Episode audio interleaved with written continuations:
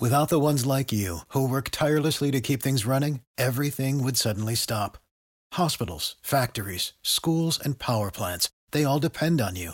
No matter the weather, emergency, or time of day, you're the ones who get it done. At Grainger, we're here for you with professional grade industrial supplies. Count on real time product availability and fast delivery. Call clickgrainger.com or just stop by. Grainger for the ones who get it done. Every team, every topic, everywhere. This is Bleav.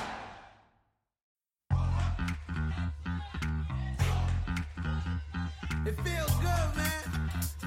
It feels good, right? Alright, Yo, yo, I'm in the light at the end of the tunnel. Welcome back to Small Market Bias. My name is Matthew Tynan, and rejoining me today is a man who is not short on takes, uh, Trevor Zickgraf. Trevor, we uh, th- there's one more shoe to drop in this offseason. It's Devin Vassell signing an extension. It's been quiet on all fronts.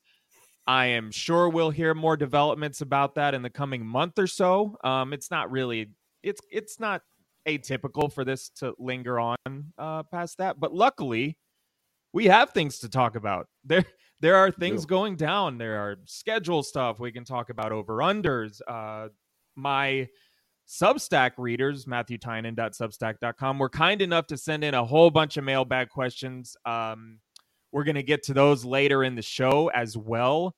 And if you want to catch the first half of the mailbag, uh, that is at my Substack if you want to check it out. So thank you guys very much for sending all that stuff in. Trevor, how are you doing today? You ready to talk about this? It, it's it's dead, but thankfully we have some things to talk about.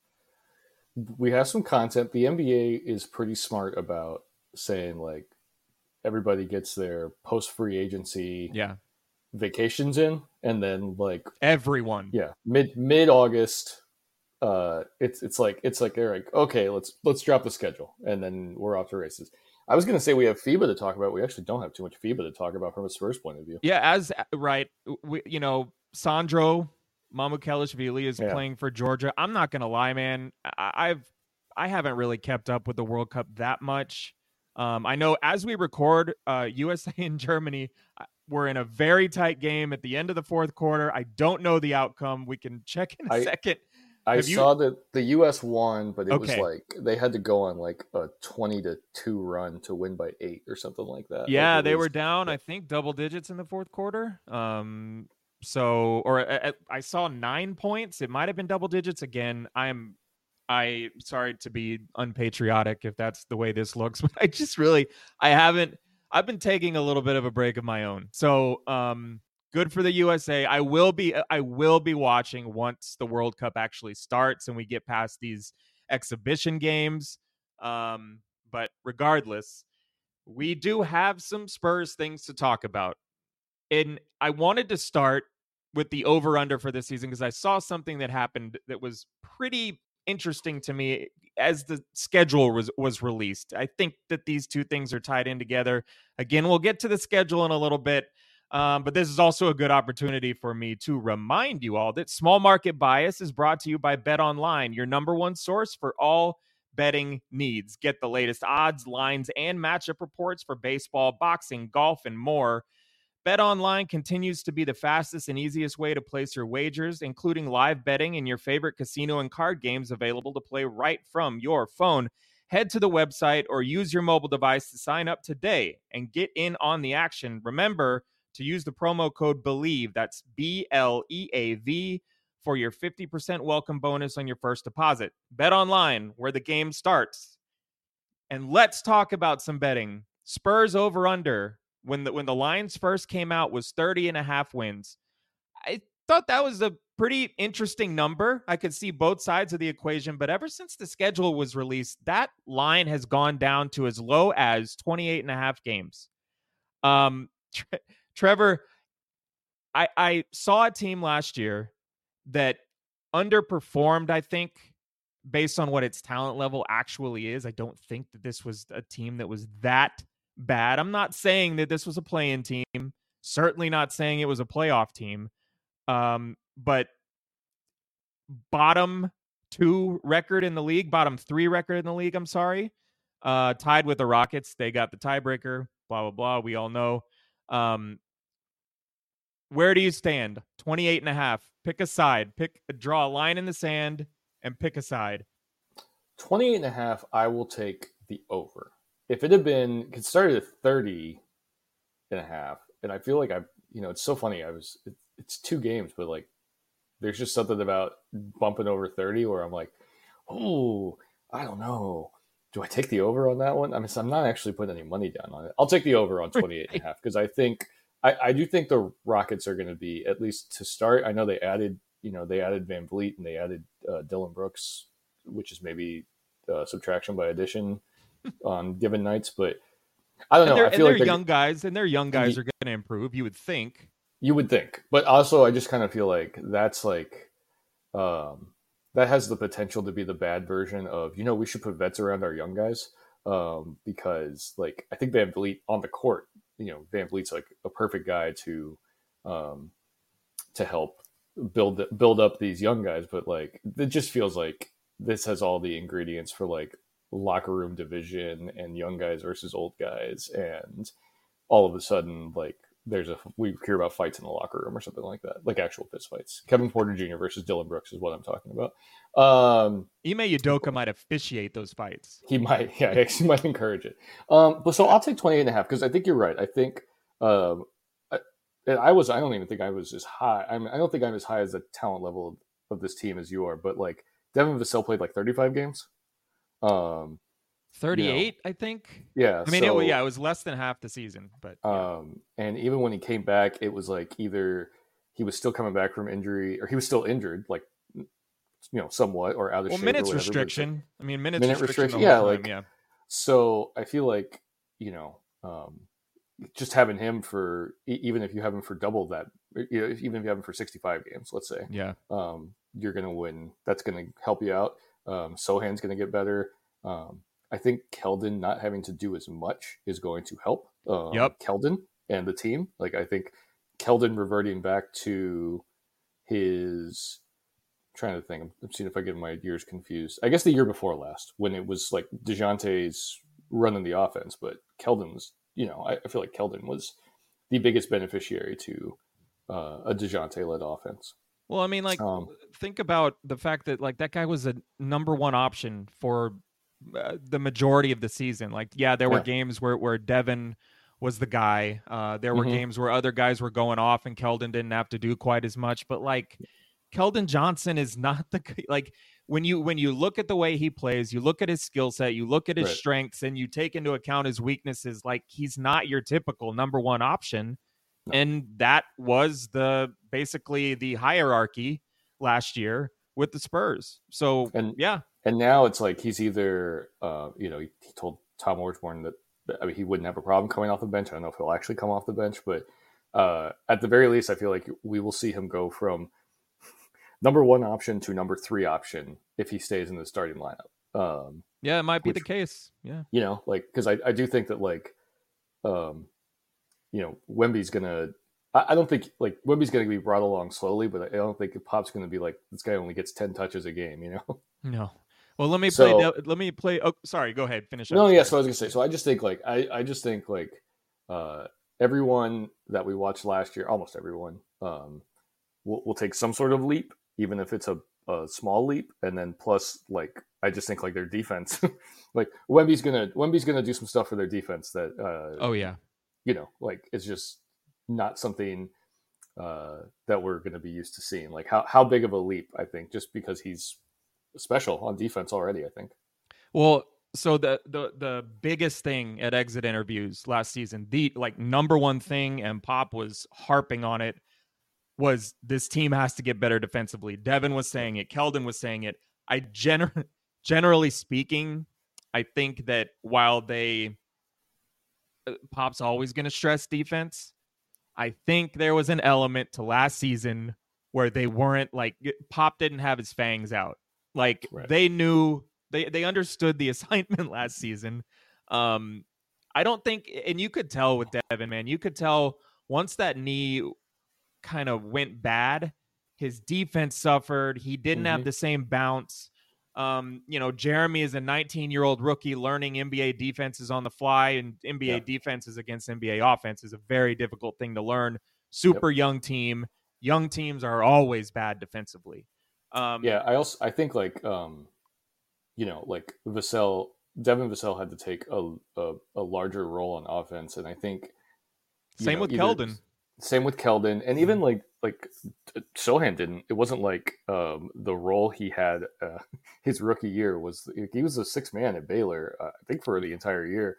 So like all I think of he started guys, one game at Baylor. I think. Yeah. so all of these guys got increased offensive responsibility, and I think even if it's not intentional, I just feel like your your effort, your attentiveness, your uh, dedi- I don't dedication like that makes it sound like I'm slamming these dudes' effort, but like I just think like even if you don't mean to, No, like, yeah. the, the effort will wane on defense just because you're expending this energy you weren't used to expending on offense. I think it's the same thing that we saw last year, or not last year, now the year before last with DeJounte. I Yep. mean, DeJounte was a dude who was just, he was a pogo stick defensively, bouncing all over the place.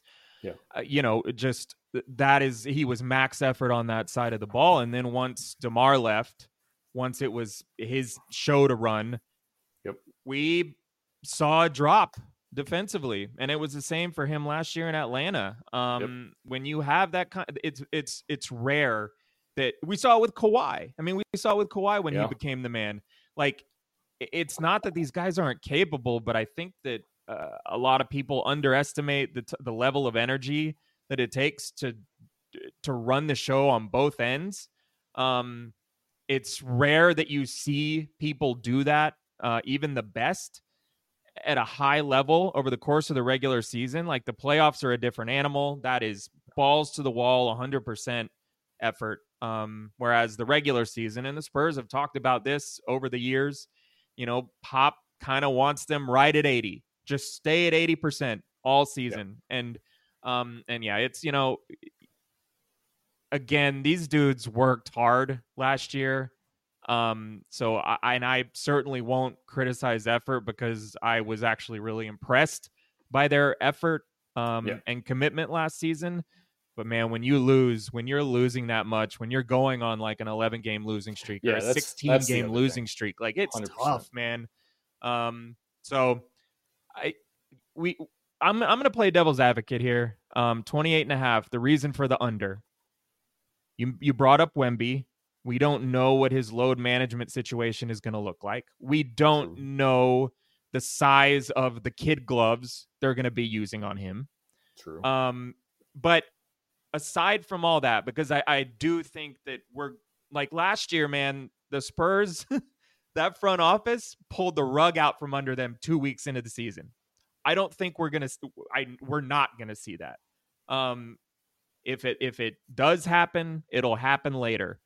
Uh, and I still don't think they're gonna like completely pull the rug out. Anyway, that that's neither here nor there. The point that I wanted to bring up is where is the break in the Western Conference? Yeah.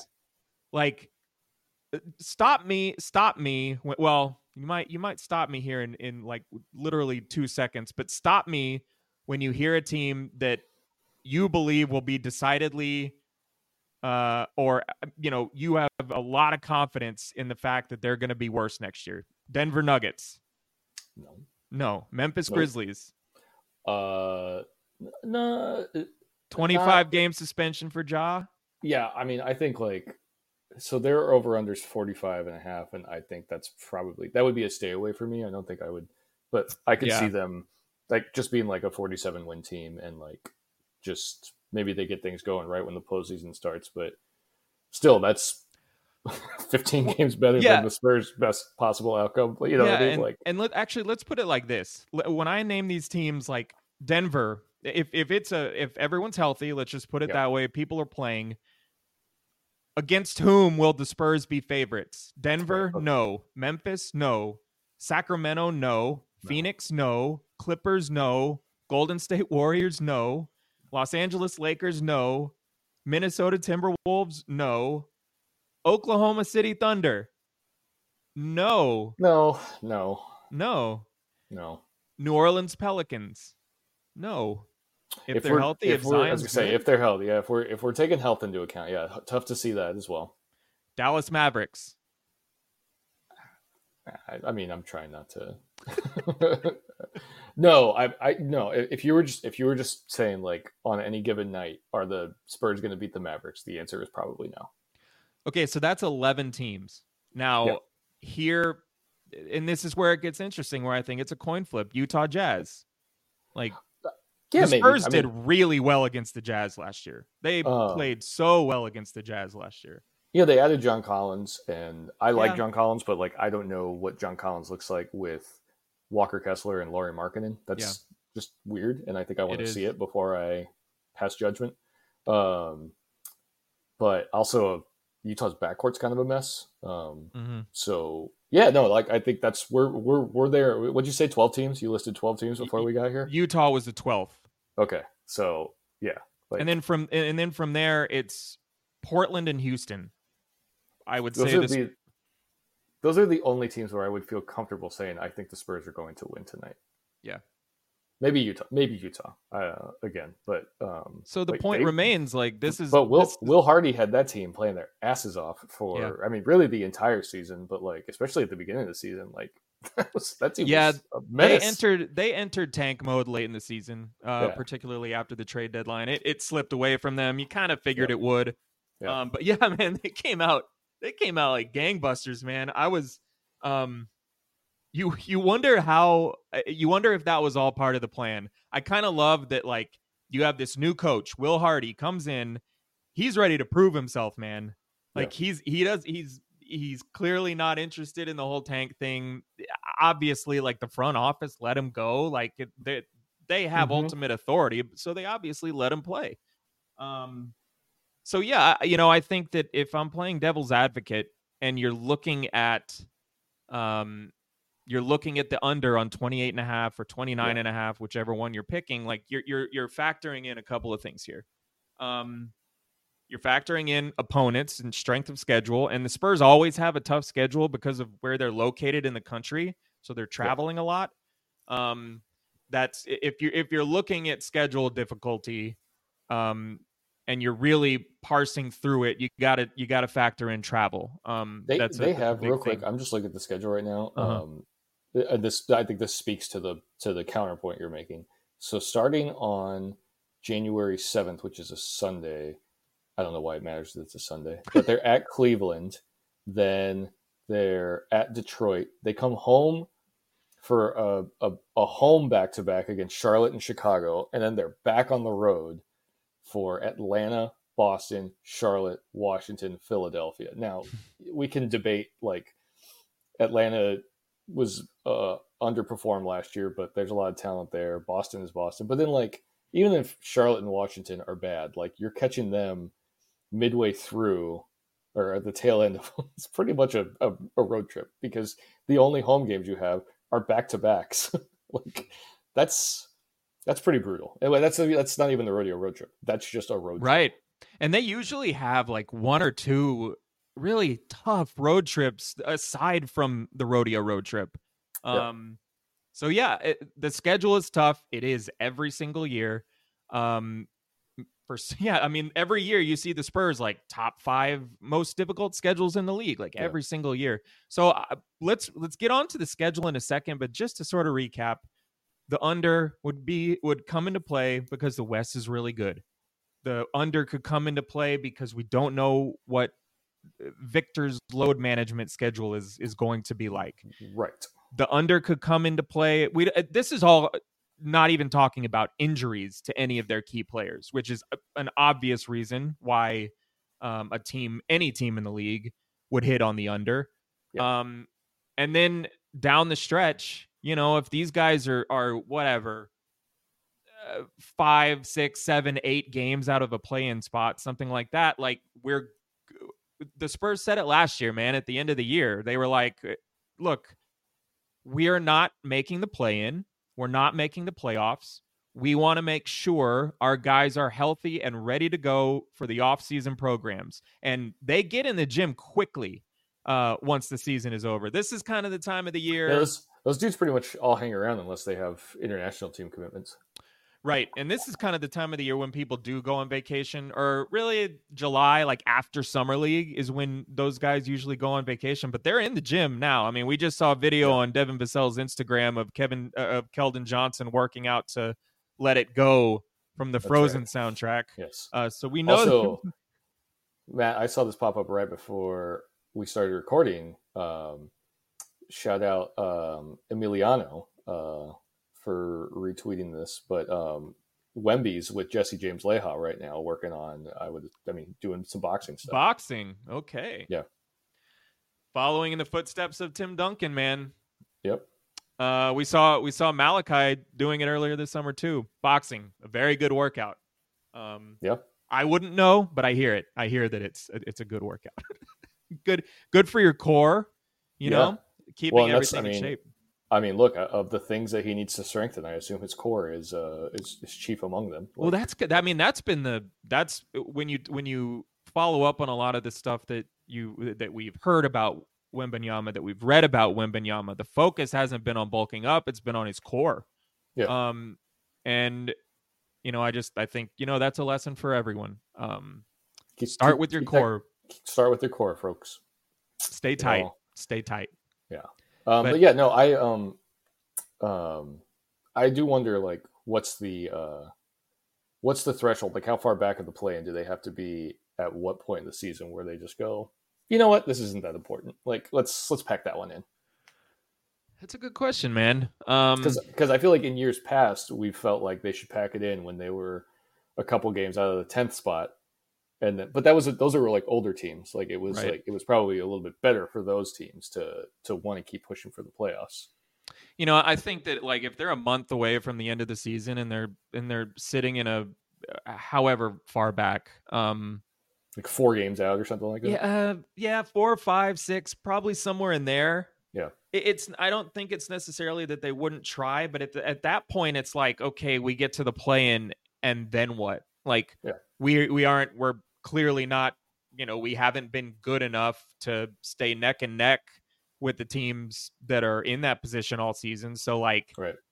I think that it would just be smarter to to rest the bodies that need that need rest. I mean, last year I, I don't remember exactly uh how far back it went, but you know, Jeremy sat out basically the last month of the season. Yeah. Um so yeah, I, don't- I don't know what the specific number is, but but if it's if there's like a month left in the season and it's like 5 games, you know, let's let's get some guys out there but make sure they're also getting rest. Kind of doing the same revolving door type of thing that they were doing last season. Unless someone's actually hurt, like Jeremy was, um, then rest them, man. Just rest them. Um, they'll also they'll have some decisions to make, like uh, as far as r- like roster decisions to make, just because. Oh, yeah.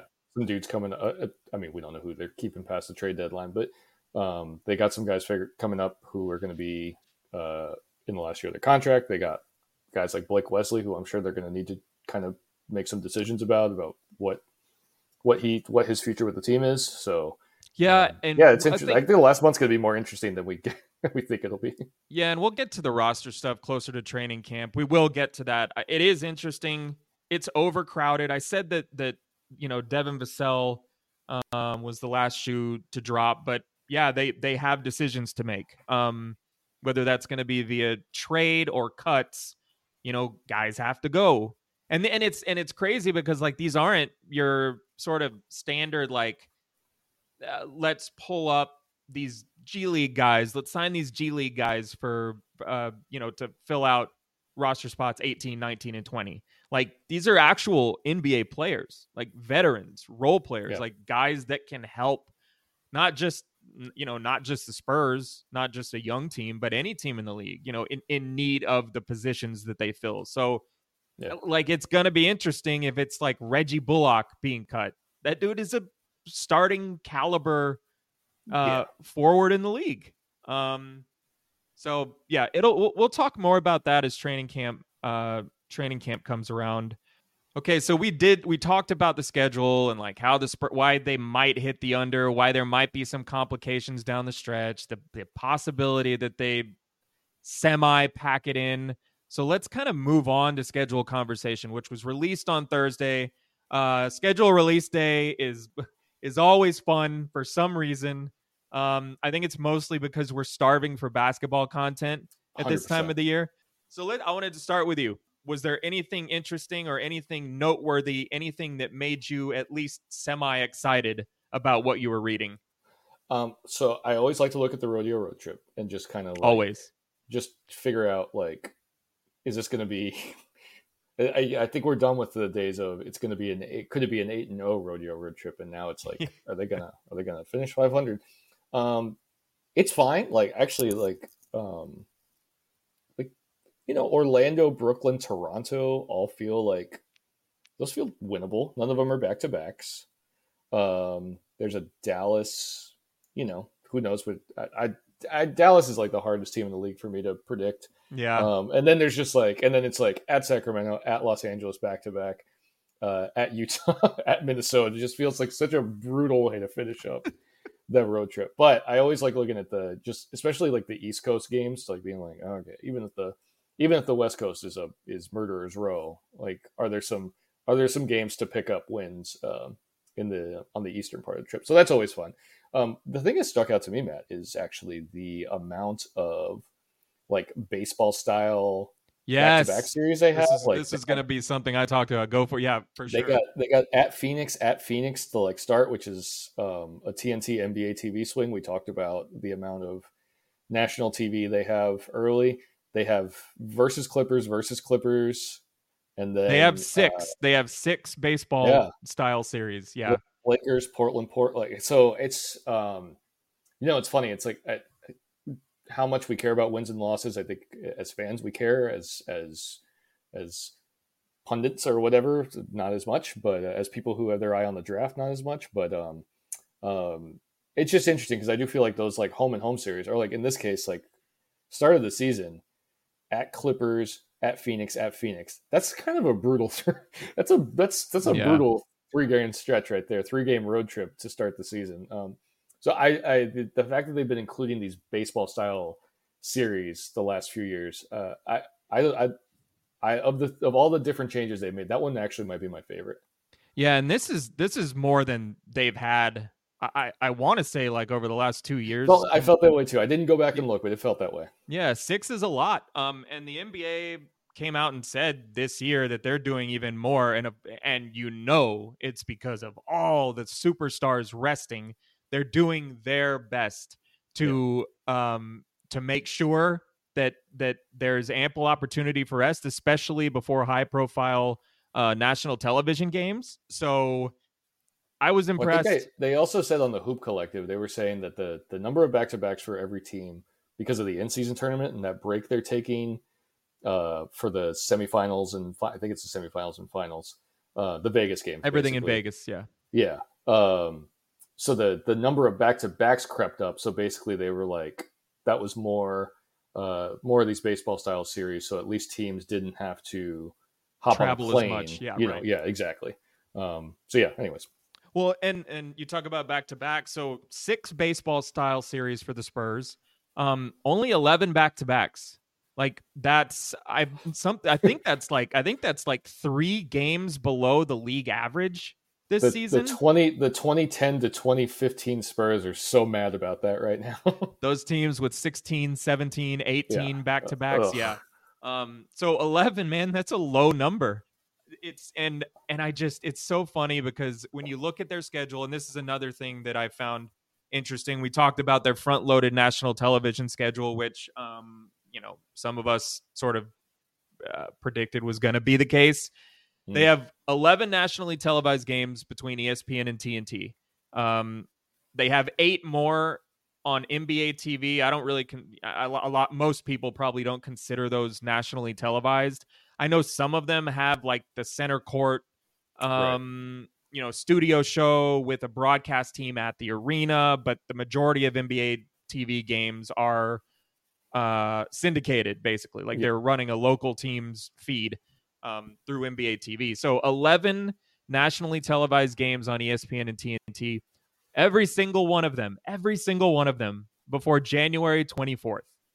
Again, going back to the over under thing, guarantee guarantee you uh, odds makers saw that they they they take into account okay we, uh, the NBA doesn't think that these guys are going to be you know in contention Get down the stretch. early. Get them in early. Let's get Wembanyama out there. Let's the Spurs have the most, and we'll get to this in a second. Um, no, no, no. Let's get to this now. So the NBA is is making sure that teams if i- that teams have more rest, that they have less travel time. Uh, they're doing their best to get the stars on the court. Um, there is only there are only two teams that will play one extra game, and that's for the the very exciting NBA in season tournament. Uh, is it called? Is are they playing for the NBA Cup? I, think, it's the NBA Cup. Yep. Um, so, and and we already talked about the break they're going to be taking for the semifinals. It's like a three day stretch, I think, um, for the semifinals and the finals in Vegas. Um, another wrinkle to this. I don't, man. I don't even know. I don't think I. I fully understand how they're fleshing the entire schedule out, considering like we don't know the teams that are going to be playing in the knockout round. Yeah. We don't like so and I and I actually I should have done this. I should have gone and looked like how many t- like are are the Spurs for instance playing um a certain number of teams only 3 times. Like do they have a, a- an an extra amount of uh you know I, yeah. I instead of saying. instead of four games in a season against the majority of the West, um, they have an added layer of you know three scheduled games against Western Conference teams. I'm not totally sure how they how they've done it. Um, it seems incredibly complicated. I don't know how these guys uh, make the NBA schedule. It's crazy. Um, Yeah, I But- look as dumb as I think the in season tournament is. Like, shout out to the schedulers because uh, they didn't even. I thought I thought for sure they would just like start the season a week early or or, but no, they've it's it looks like they started we it later. At the end of Oc- we start at the yeah. I was gonna say actually, it feels like a, a week later. Uh, Wednesday, October twenty fifth is the Spurs' first game. I, I think maybe Tuesday, the day, the day before they start is when the actual season starts, yeah, 24. and then it, it wraps up Sunday, April fourteenth, like it always does. So it's incredible. Trevor, I, I need you to tell me one one thing, one reason the in-season tournament negatively affects anything in your life. Negatively affects anything in a basketball fan's life. Oh, just just the just the the consumption of uh and it's it's my fault because of how much I consume, but like it's just going to be forced on me from watching like NBA today. Now maybe that just means I watch less NBA today and that's probably a thing I should do. Um or like just you know like the the the like we got to talk about the in-season tournament. It's like do you? Because we're on like the second game of these four pod games, and we sh- don't need to treat these November games like they're any different. But that's just me. Um, Dear and- listener, I don't think Trevor's giving off uh, giving off enough of how much he No. hates this idea. no, well, if we want to talk about how stupid it is, we can talk about how stupid it is. The in-season tournament is dumb, and here's why: because they didn't even switch up the teams by like conferences. They didn't say like the Spurs are going to go play the Heat in a regular season game that mattered. Like they're just playing the same teams they always play, unless they get to Vegas. If they get to Vegas, that's obviously a completely different thing. Um, so for me, who I live in Sacramento, so I don't get to, you know, like I, I do have to. I have to pay for league pass. I have to go out of my way to go watch the Spurs play, to watch the Spurs play a game. Um, I'm just like, like I'm probably going to be watching the Spurs game. I'm at least going to have it on uh, in uh, in a, a November game, anyways. Actually, I feel like when I fall off on the season, it's like January when I'm just waiting for trades to happen and I'm not paying attention to games before they all start. But anyways, they didn't, you know, like uh, I see it get compared to to different soccer tournaments and everything, um, but or to or to FIBA, but those are like all things I don't I don't get to see on a normal basis. Like it's Right. not like they're bringing in any Eurobasket or not Eurobasket, but um, any uh, any uh, European league teams. Um, like any Spanish league teams or any French league team. Like that would be cool if they was like we're bringing in for this year's tournament. We're bringing in five European teams or, or one of the Australian uh, the NBL teams. I think that would be cool. Like if they like this just feels half-assed, and maybe it'll grow because they couldn't just do like this gigantic sea change in the schedule like right off the bat. But as it is, I just think it's like dumb. It's just dumb. Uh, you know, and rant. I'm gonna. I'm so you you sent this in the DMs. Um, you're gonna record the in season the Spurs in season tournament games, Yeah, and you're right. not gonna watch them for a week so that they don't register in the ratings. which is a really uh, nerdy um, i used to work in tv news thing that i know that you have to get past seven days before um, before things that you stream don't like count in ratings but yeah so i thought that the spurs and kings were playing in sacramento Mm-hmm. uh, on that friday november 17th game and i was like Ugh, i gotta give the nba money for this in-season thing um, only to find out that actually the game is in san antonio so i was like Huge relief for you. great. Usually. They don't get they don't get anything. Uh, also, you know, I probably got to save up for these Wemby tickets. Like, although actually, Matt, I was I was looking at tickets. I can get uh, lower bowl for less than a hundred dollars, like seventy five bucks a ticket. So I, Yeah, it's good. I feel like that's actually not terrible, especially um, considering how much everything else costs when you go to an arena. Well, here's the Um, like I'm yeah.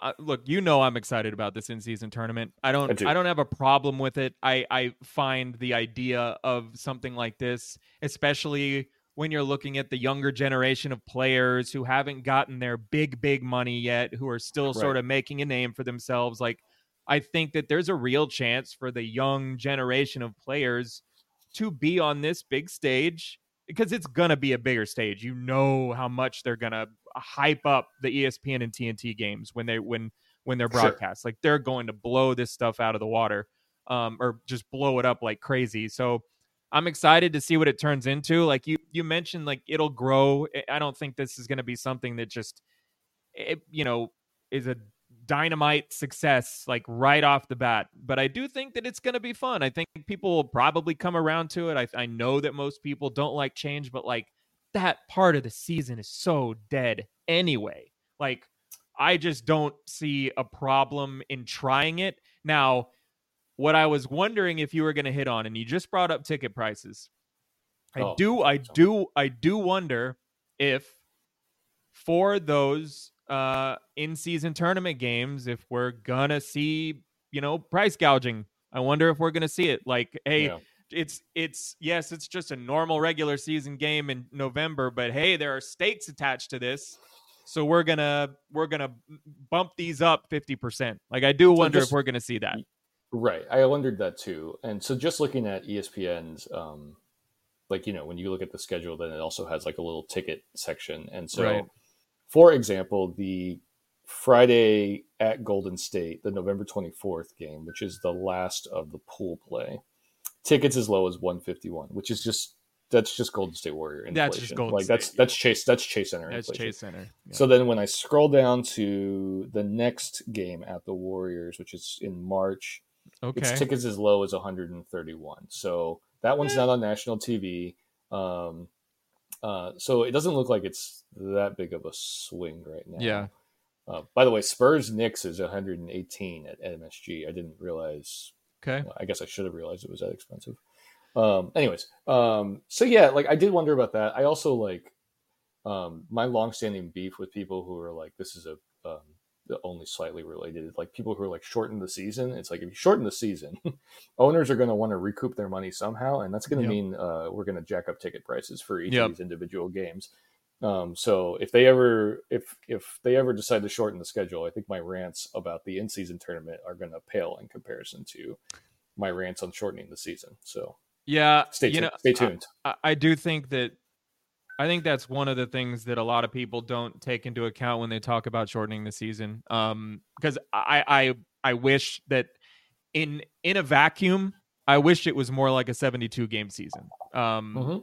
I, Mm, I- you mhm. know, I wish it was shorter. The guys get more rest. Games would mean more. Players would play more.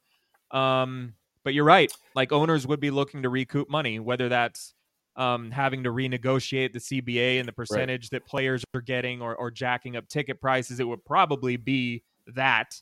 It would just be more expensive to go to games.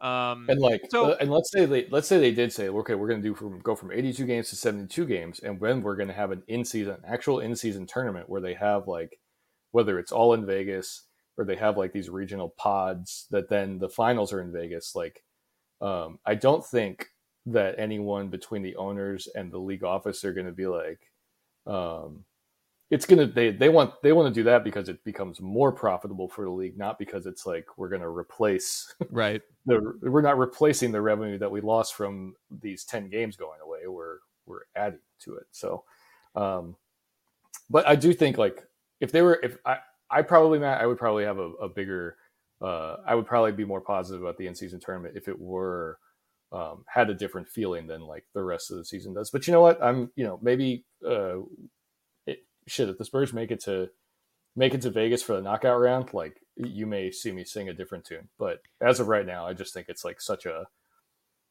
it feels it just feels really manufactured, which I guess you could say about anything. But um, yeah, I mean, like, I, it's look, I, I'm like I'm not gonna sit here and say like, oh my god, these are gonna be like these are gonna have the same stakes as the play-in. Like we people people sort of compare this idea to like hey, a lot of people didn't think the play in tournament was going to be a good idea, but it's been a huge success. I don't think like you can't really compare the stakes, you know? Um, that that is a trip into the actual postseason, into the playoffs. So can't really compare those stakes. I just think that the NBA and and professional sports in general, like when they want to make games feel bigger, they mm-hmm. do a pretty good job of it, man. They hype it up. The, they do. The, the big broadcast teams are there. The Spurs, by the way, have the most nationally televised games of any team in group play. Three. Yeah.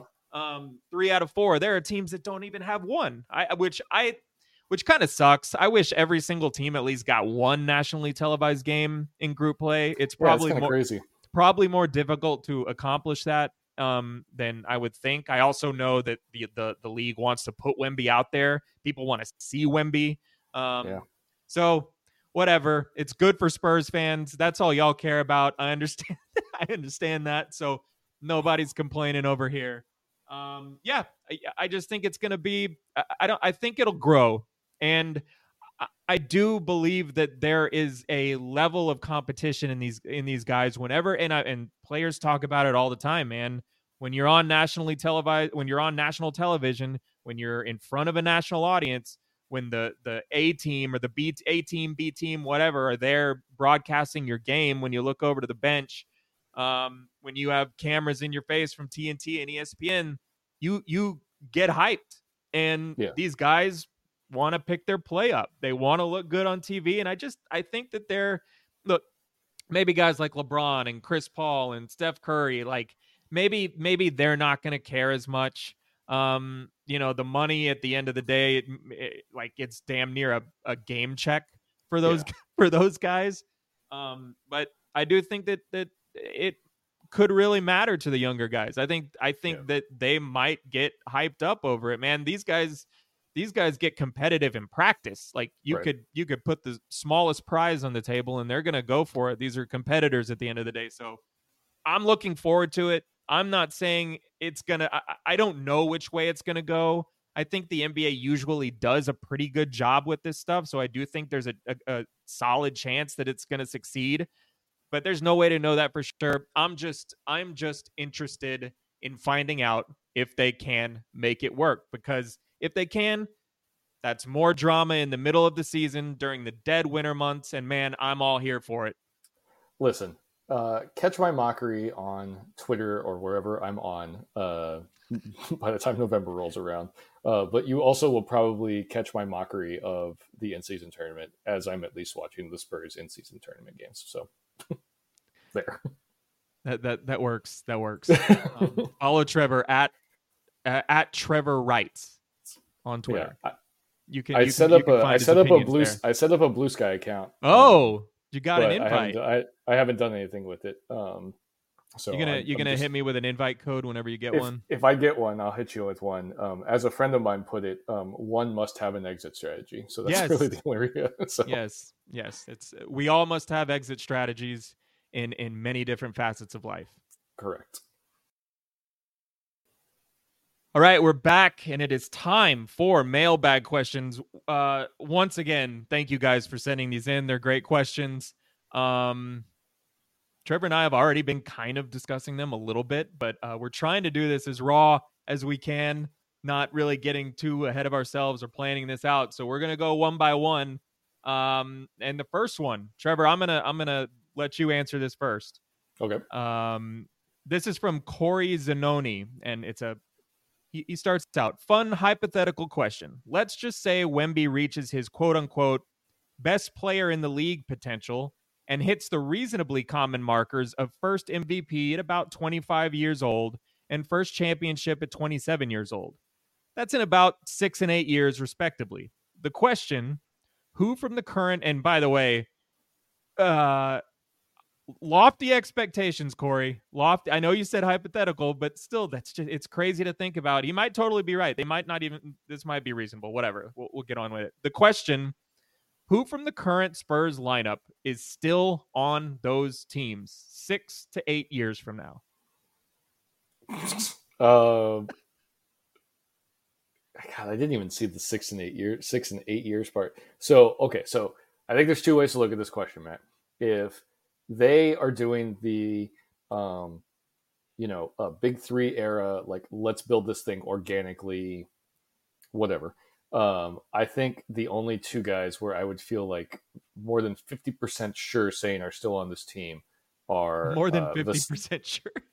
Yeah are Devin Vassell and Jeremy Sochan because I do think that, um, especially um, as Wemby's offensive game uh, evolves, and I think as he evolves into someone who can play uh, as the lone big on the court uh, for longer stretches, I think like those two guys are just like tailor made to to play with him.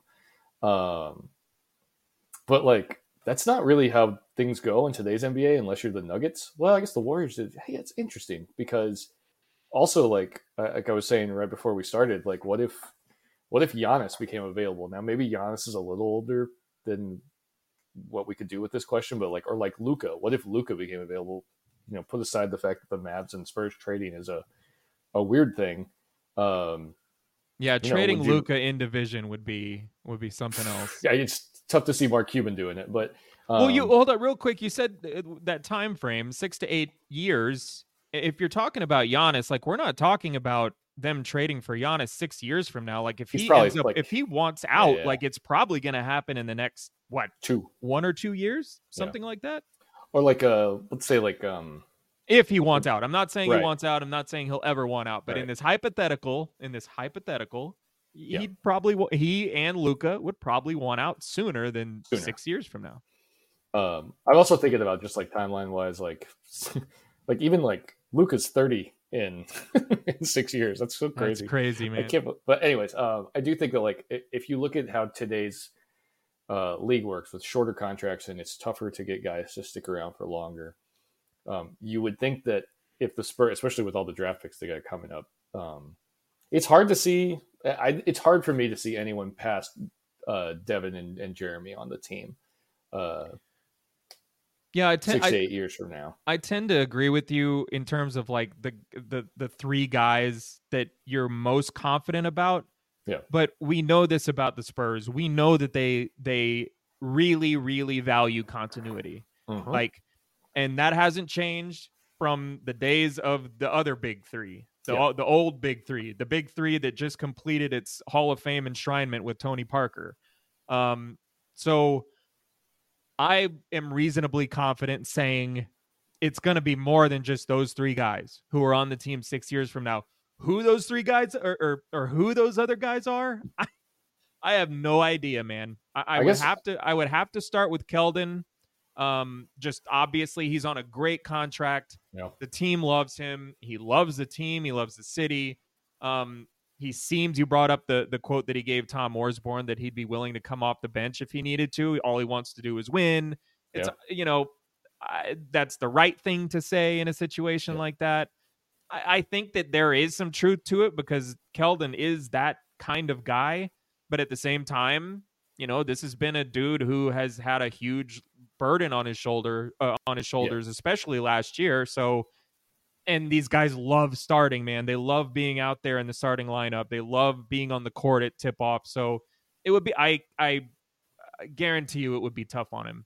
Um, also, I would think um, Branham and Sidy because they would be on their. If I'm doing Mhm. the math right, they would still be on like their second contracts. So Yeah. like, Um, those are probably pretty reasonable contracts. They're still relatively young. Like they're they are on Wemby's timeline. Like those, Yep. those two guys for sure are. You know. Yeah, if we're including Jeremy in this, like Malaki is uh, to me is a pretty easy one. Uh, I don't, you know, I don't know if he's ever going to be like he he seems sort of like the perfect six man type. Come off Yep. the bench and fill it up.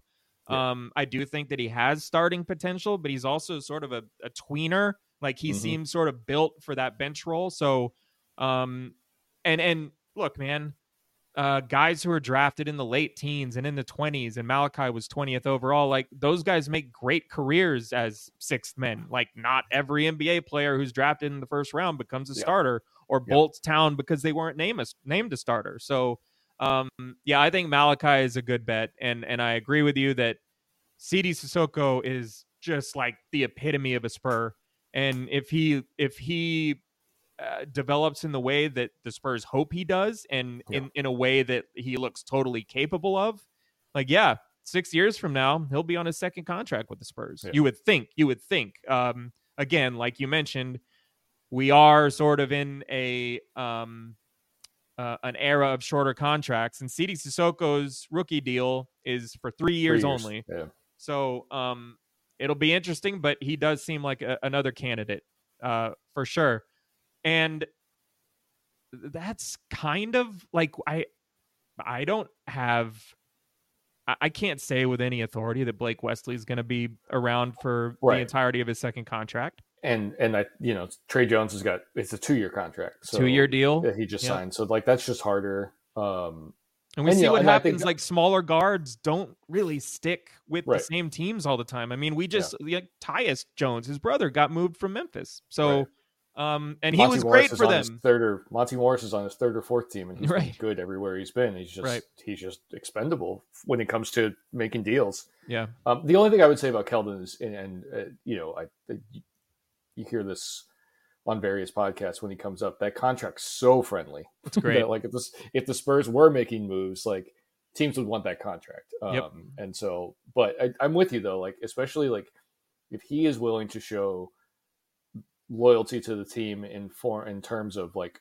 being flexible with his role on the team, it, the Spurs are absolutely a franchise that will say we value you more than uh, you're worth more to us than you are worth to other teams, and we want you here for the long haul. his his market price would be significantly marked up, like significantly for anyone trying to trade for him because the contract is so good, Yeah. um, and it's only kicking in this year.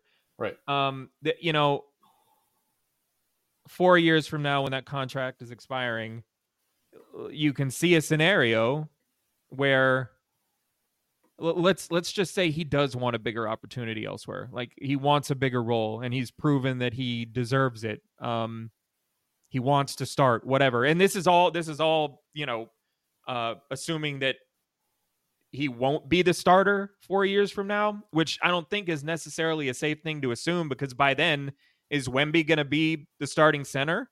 Like that's why I can't say Right. like Zach Collins is going to be a Spur six years from now Right. because Wembanyama might be playing the five and Jeremy Sochan the four. Look, three spot opens up right there, and we're right back to Keldon and Devin Vassell in the starting lineup. So, Yep. um, yeah, it's it's a it's a good question, Corey. It, this this team is in such a state of flux. We don't know what it's going to look like even going into next year. I mean, we have a pretty good idea, but um, filling in around the periphery, it's going to be it's there could be a lot of movement. And Yeah. we're about to get to another question here in a second, but like they have a lot of picks coming up. what are they going to do with those? Or uh, uh, so definitely a team in, in a state of flux. This year is kind of like a big giant tryout to see who's going to be the group moving Yeah. forward with Wembanyama. So um you have anything else to add to that? I, I don't I can't confidently look at it and say like Charles Bassey's going to be there in six years. Julian Oh, Champagne's yeah, going to be there I'm- in six years. Like Doug McDermott's probably not going to be there in six I mean, years. you even you look at teams like the Nuggets who have largely kept the same core together yeah, for the last four or five years, and like, but I'm sure if you look at like past, you know, the fifth starter on that team, you're you're probably seeing a lot of turnover. That's just what happens, you know. So, um, and I do think the Spurs are are different than others than other teams when it comes to uh, wanting to keep that uh, consistency around. But still, like it's just hard to it's hard to. I mean, look at their title teams. Like it's not like you know the the, the role players rotated. So Yeah. mm-hmm. Yeah, for the most part, you know, they they had sort of their mainstay. Like Patty was there for forever. right. Um, but um, yeah, I mean, they're you're right. The role players rotated. They they found ways to fill in on the outskirts. Um, that's just how Yeah. the league goes, man. You you keep your core. Um, guys move on if they, especially if you're winning games and they're performing well around a strong core. Like they're gonna get pay raises elsewhere because of how they performed. And if you have a good core, you're going to be paying them a lot of money. And you know that the Spurs are going to be relying on the draft. They always do. Um, so there are going to be people filling in on the back end. So it's tough to get beyond like five dudes that Yep. you're pretty confident are going to be around in six years.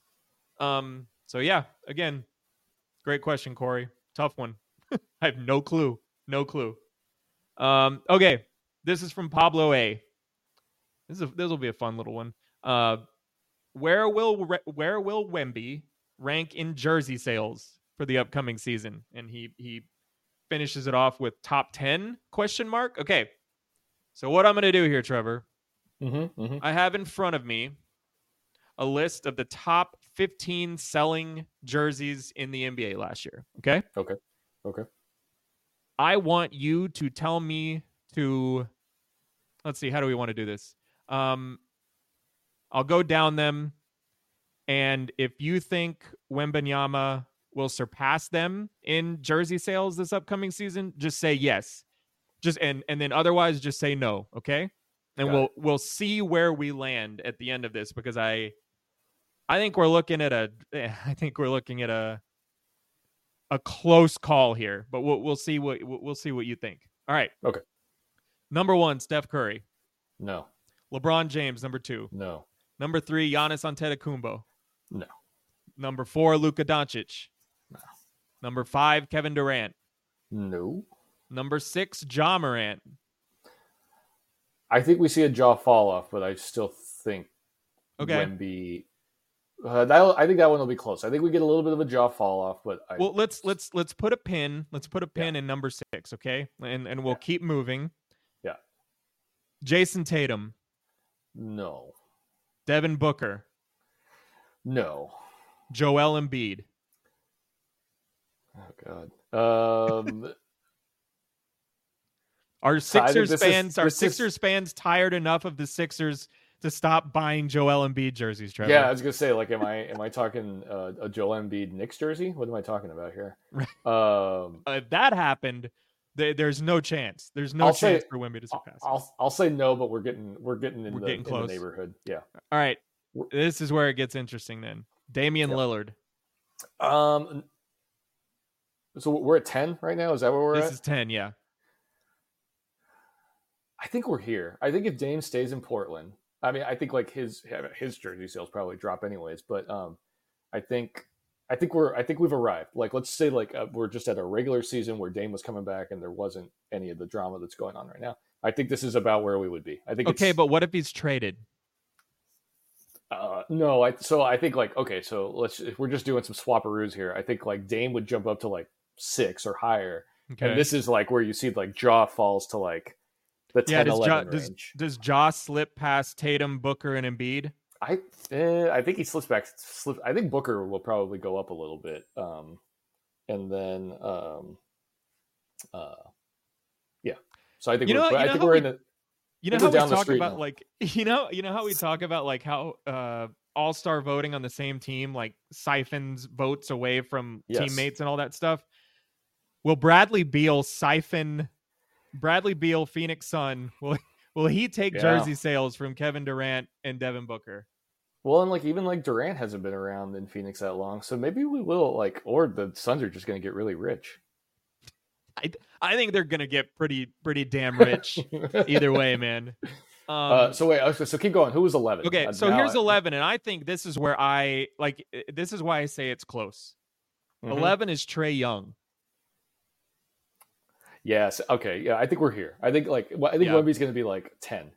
Like Okay. he will be ten. That's I think that's where it is. Yeah. So do you think do you think he's gonna be let's see here. Do you think he's going to surpass either Lillard or Morant? Either one of them, not both, not necessarily both, just just either one of them. Yeah, I think we're going to see a Ja fall off, especially since the suspensions at the beginning of the season. Uh, I think we're going to see a little bit of a, a Morant fall off. Parents are, aren't going to let their kids aren't going to buy Ja Morant jerseys for their I, kids. you know, I think maybe the love in Memphis remains, but like Sure, of course. nationally, like he's just going to kind of fade from the from the the zeitgeist for a bit. I think that's fair. I mean, uh, we'll see. That'll be interesting to, you know, I- I'm with you. I think I'm like right with you. I think that I think that Wemby will crack the top 10. Um we haven't like we haven't seen a prospect this hyped since LeBron. Uh Zion Williamson was pretty hyped. I, I will say that. Like it, and it wasn't that long ago. Um but No, For- yeah, but- no, I especially man. uh, Do you remember summer league when he like ripped the ball away from? Kevin Oh my god, and- man. Yeah, Yeah. No, there was there was so much hype around Zion Williamson. I think that what's interesting about Victor, like Zi- the Zion craze, all happened here in the United States, right? Like we saw him all the time on, on national television playing for Duke. Um, Right. There was a lot of attention on this kid uh, here, you know, domestically, but the NBA was broadcasting on their app Victor Wembanyama's games. that's really true. I mean, like, I could see him getting past Embiid too. Yeah, you know, the more you're talking about this, the inter- uh, I don't think I'm taking, even though I asked you before this we started recording if we were talking about international sales too. I don't think I'm taking those into account enough. Like this guy's gonna like probably already. I'd like. I'd be curious to see what the jersey sales in France look like already. yeah, same here. I, I'd really love to see what they just look like in, in total right now. Um, Yeah. Yeah. Uh, you know, I think whenever you have guys that are this hyped up, and and Zion was sort of the same kind of freak in a way, like athletic freak. I hate I hate using the word freak, but like athletic and physical freak. He was this giant dude who could somehow jump 45 inches in the air. Like, Yeah. um, and you know, Wembanyama is just a different type of freak. Um, you know, alien. We'll put it that way, since he's like he's The he's extraterrestrial is I the think is what the, uh, extraterrestrial. the. Nike ad campaign is already. Okay, so uh, you know, I I think I'm I think yeah, I think I'm with you. Back, back half think- of the top ten sounds yeah, reasonable. I agree. I agree. All right, the next question from Gabe, and I think you have this pulled up, right? I, I do, Um, yeah. Okay. Your thoughts on the recently released 2K ratings for Spurs players and the team in general, I guess. Um, please discuss the improbability of us. Oh, this is a this is a two part question. Um, let, us do that. Let's do the 2K rating stuff first, and then we'll get to the second part of this question because Okay. and it's it'll be a short one. Uh, the second part of the question will be short, but um, but yeah, let's get to the 2K ratings. What do you got, Trevor? All right, so Wemby's 84, Keldon's 83, Vassell's 81, Collins is 80. Zach being 80 surprised me a little bit. Um, I think and I Tre's saw that too. 79. So I feel like those are um, Who was 79? I'm sorry. Tre was 79, Okay. and then Sochan 78. Um, Interesting. so that's like uh, nothing else is like uh, nothing else is like really jumps out. Um, Would you swap Sochan and Collins? probably, um, probably. I mean, Zach's got an 82 rating on three point three pointers, which is probably what's propping him up. So yeah, I was Uh, I haven't played 2K in years. Yeah, I'm I, I'm gonna say like I mean I have a seven year old who's becoming quite the little hoop head, but like Okay. 2K is probably a little Not- bit more advanced for right. him right now. right. Um, That's so probably think- what 12, 12 years old or so. yeah 10, maybe 11, yeah like something. Yeah. Um, so I think Vassell takes a jump like because I think they update the ratings you know as the season goes along. Yes, I think they do. Vas- Vassell's gonna take a jump. Wemby's obviously gonna fluctuate. Um, and you know like I think Sochan takes a takes a jump too because you got to think that his numbers are gonna just increase even marginally. They're gonna increase like I think I saw something that. Hold on. What is what is Jeremy Sochan's three point rating? Because I think I it's saw seventy. Yeah, that's that's. What are you guys doing? Yeah, C- come on. I, I, I, it's it hasn't been long enough to where I've forgotten that like 70 three point shooting, not not good, in 2K, but like serviceable. If you're open, like you can hit that shot. That's too high, man. That's way too high. What's Tre? What's let, let's see, like what's Tre Jones's three point sh- three Um, point rating? Oh, all right, let me go. I was trying to see if I could get more details on Sochan's rating, and there's like a bio breakdown, but not actual numbers, which seems silly. Okay, Uh, Tre is also 70. Look, Tre Jones is not a good three point shooter. Tre Jones is a definitely a better three point shooter than Jeremy Sochan. It's true. It's it's true. Um, Um, yeah, okay. I do think, Um, um, you know, like I don't know how much I don't know how much free throw rating goes into it. I think a full season of uh, the one arm bandit shooting free throws is is only He's still doing it. because He's still doing it. I good, good. Look, I can I can I can be skeptical all I want about the three point shooting coming around. I'm all on board on the one handed free throw shooting because that guy has found something that works for him and he is confident about it. You know, I, I after or before summer league, I should say, um, we were in the gym. That's the last time media's been in the gym while these guys are working out, and um, I watched Jeremy shooting uh, three pointers with new shooting coach Jimmy Barron, and Yeah. I will say the three point shot looks tighter. He, he it, it looked. I think I sent you guys video of it. It's like, why is there a hitch? Why is it kind of slow? I think they're Yeah. they're really focusing on keeping the elbow in. They were doing some You think that was that was a deliberate part of the process? deliberate part of the process absolutely. Like and it'll and you know that's how that's how reworking a shot goes. Like you know we saw keldon over the course of an offseason come back with a quicker release whereas the season before it was very slow and deliberate but it was going down. Um it's just yeah it's part of the process. So i'm intrigued to see what the three pointer looks like this year. Still 70 is way too high. Going back to zach collins real quick and you know why there's an 80 rating in there and i'm not complaining you know how i feel about zach collins i think he's a, I- a very good player i think I a do. b a b level player is is appropriate um but when you're talking about centers like in that game big dudes who can shoot the three are going to get that boost especially if they're also 100%. if they're also good rim protectors, you know, good Mhm. defenders, all that, good passers. He's also a good passer. So I can see that being like a cumulative type of deal that that bumped him up to 80. Um Uh, okay, so Real quick, so Matt, I'd, yeah. I'd like to address the Foreign Legion squad consisting of Wemby, Sochan. Oh, the second part of the question. Yeah, let's do it. I think you can do that. I think we'll see it when you do it on 2K. So not at not not IRL, not in real life. I mean, I don't know, man. Like, we the first of all, we don't know Cedi's going to be on the No, team past don't. October. although although uh, I do think that I think that Cedi Osman is is a Spursy dude. Like I think he's Sure. a Spursy fit. But you're right, we don't know. We don't know. Um, and then like I don't know, like I feel like when Sidy, Cedi, and Mamu are out there this season, anyways, I feel like that's going to be prime. Wemby on the bench, Wemby on the bike, Wemby on like whatever whatever they're doing to keep him uh, loose. I agree. You never know what nights you're gonna have.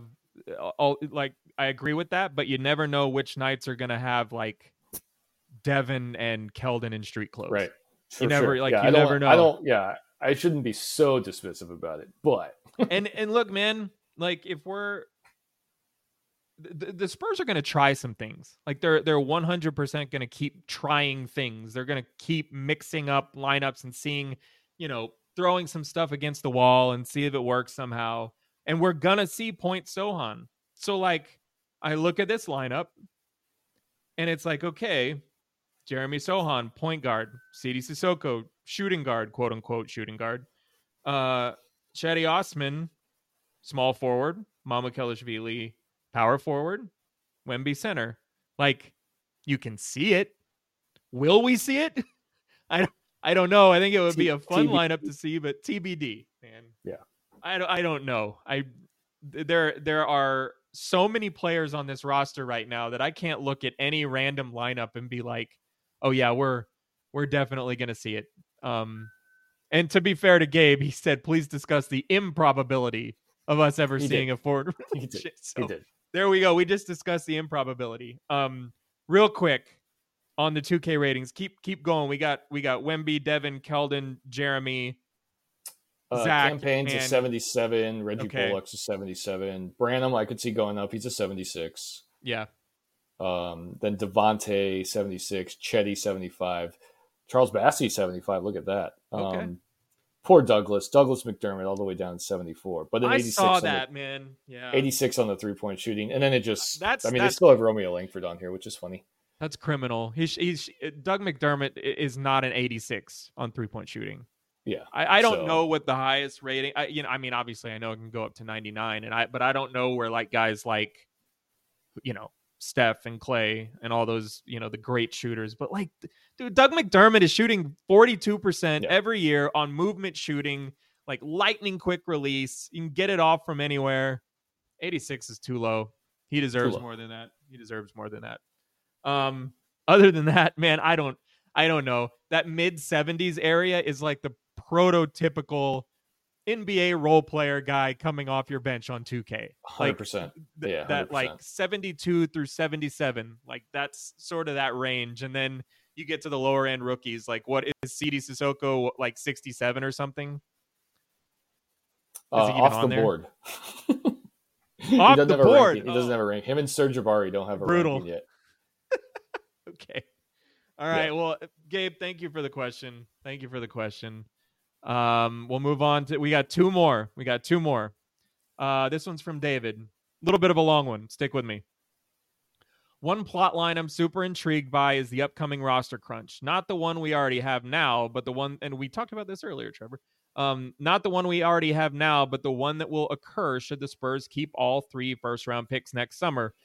I haven't done the official math on all the expiring players, but I assume the Spurs will want at least a few veterans next year as well. I know the Spurs wouldn't mind adding another lottery pick, but I'm skeptical that they'd want to field three rookies next year, given and given Wesley's lack of a jump jumper. I'm sorry, but I'm skeptical that they'd want to field three rookies next year, given Wesley's lack of jump of a jump and Sidy's standard contract. Then again, that's what I thought last summer, and the trades simply weren't there. Still, I feel like it's not if, but when the Spurs trade some of those, plus more assets for quote unquote a guy for Wemby's second season. What are your thoughts? I Um, probably butchered that some, but No, I did butcher it some. But you get the you get the gist of it. so I agree that at the the farther along we get in Wemby's uh, career, the less they're going to want to be patient with fielding three rookies, etc. I think, as you said, this year is like one big gigantic tryout. So I think like it's more likely that they will, as far as like the Reggie Bullocks and the Cedi Osmans of the world, like those guys probably just get flipped for more draft capital Mhm. and then like next summer is when we see the movement start. I think. Look, I think this year would have been if they hadn't have gotten Wemby. I feel like we would have seen a lot more movement around the draft. Like, or do they would have been like more aggressive or maybe taken less than what they ideally would want something like that Or- maybe maybe Were they talking to Charlotte to get up to Scoot, or, or maybe they liked Amen Thompson, uh, Amen Thompson a little bit better. Um, I don't, maybe they like Brandon Miller. I doubt it, but um, you know, like like would we have seen more more of that? And so then they're using that's where they're using the future assets and stuff. But obviously they had Wemby, so like, what's the point? yeah Um, I yeah, like I would be surprised if they get three first round picks next year if they use all three of them.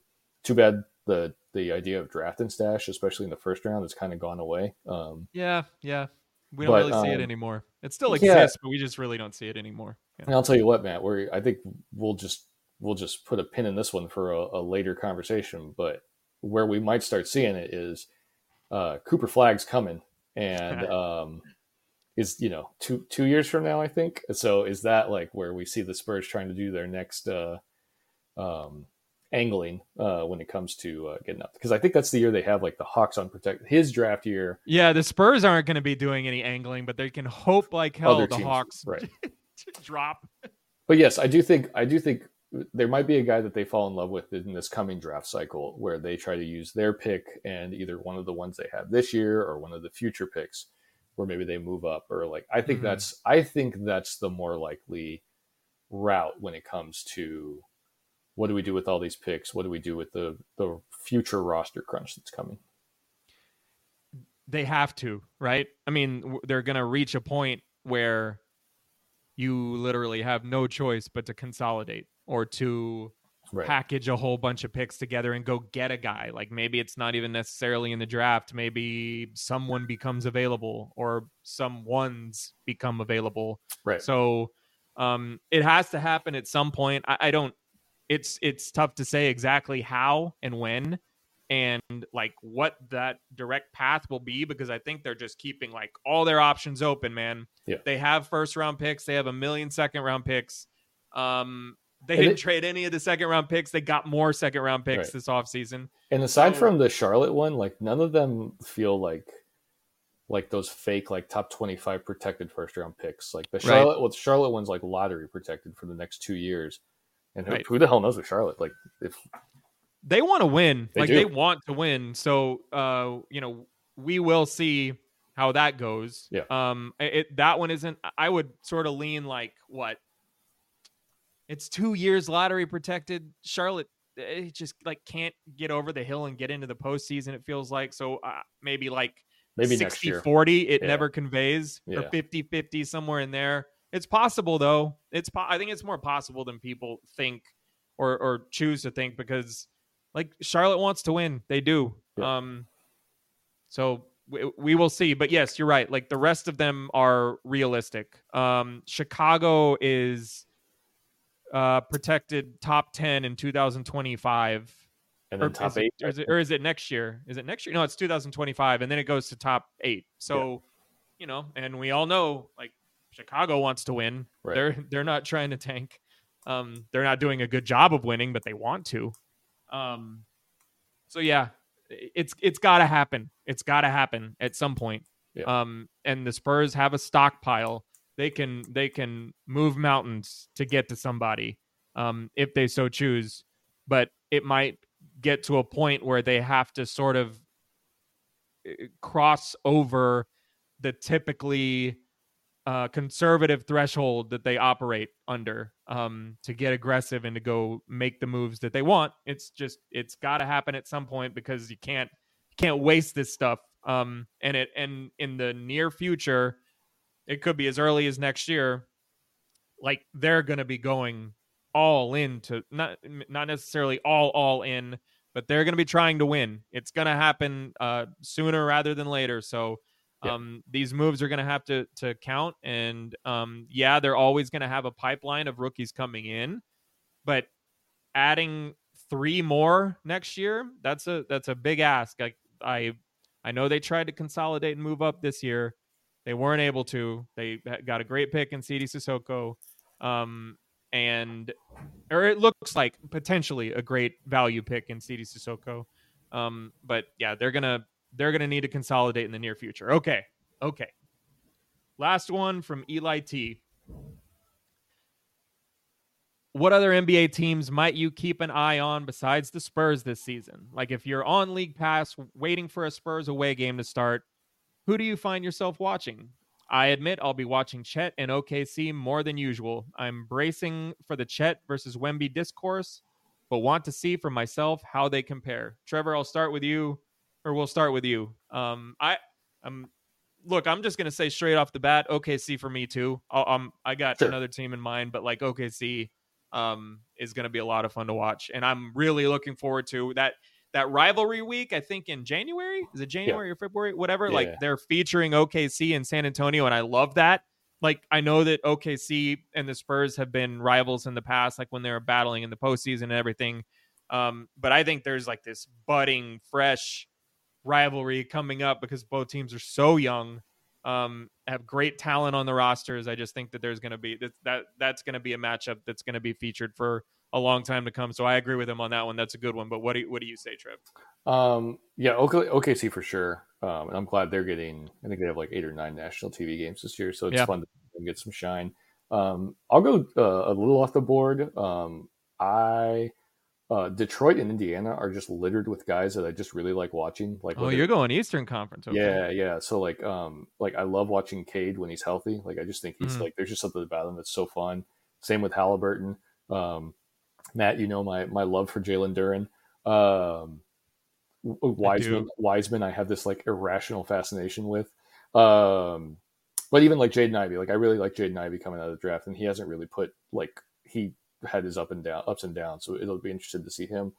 Jarace Walker was somebody I really liked this draft cycle. I've always liked Miles Turner, so um, but then also like I'm out here in Sacramento. That that team was a lot of fun to watch this year. Yep. I'm very curious to see what they're like um, at the end. Or I'm really curious to see what they look like um, this season. Do they build on it? Do they take a step back? Just curious to see. And then Golden State. I'm fascinated by Golden State. I'll be watching. There, it's not going to be a league pass team by any means, but I'm fascinated by Golden State. I like all of those answers. Um, I agree with you on most of them too. Um, I uh, I want to go with one team specifically that was a disaster on in the second half of this past season. I'm really fascinated by the New Orleans Pelicans. Yes, I'm just yeah, and and and Zion Williamson because when he's right, and I saw him uh, two times at the AT and T Center last year, now called Frost Bank Center. I like it. Um, but I, it's the Pelicans. Um, Yep.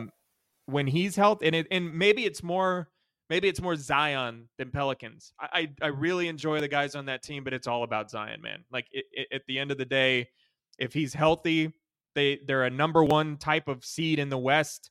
You know, who knows if they'll get there again this next uh next season. But yeah, that's the team that I'm most fascinated by, other than than Oklahoma City. And actually, if we're using the word fascinated, I'm probably more fascinated by the New Orleans Pelicans than I am the Oklahoma City Thunder. I'm just more excited to watch a young team like the Thunder play, more fascinated to see what happens behind the scenes and on the court with the Pelicans. Yeah, no, hundred percent. Because that seems like they can't have another like what could be like what what if season. Like they need to they got to just figure. They're at the point now where they have to figure stuff out. Yeah. All right, Trevor. I'm gonna let you get back to your family on this Sunday. Um, Thank you. and I, I appreciate you taking an hour and a half out of your your afternoon with the fam to uh, to to do this podcast. It was a lot of fun. Um, and we'll get you on again soon, man. Any uh any parting words? Anything you want to get off your chest? No, I think we we did a good job. We covered it. We covered we Plenty we- of we- time.